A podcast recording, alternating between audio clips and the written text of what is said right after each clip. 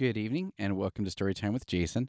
I'm Jason and we are reading live to the little baby here as we read Hercules and the Wagoner from Aesop's Fables.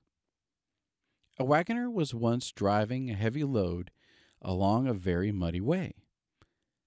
At last he came to a part in the road where the wheels sank halfway into the mire, and the more the horses pulled, the deeper the wheels sank.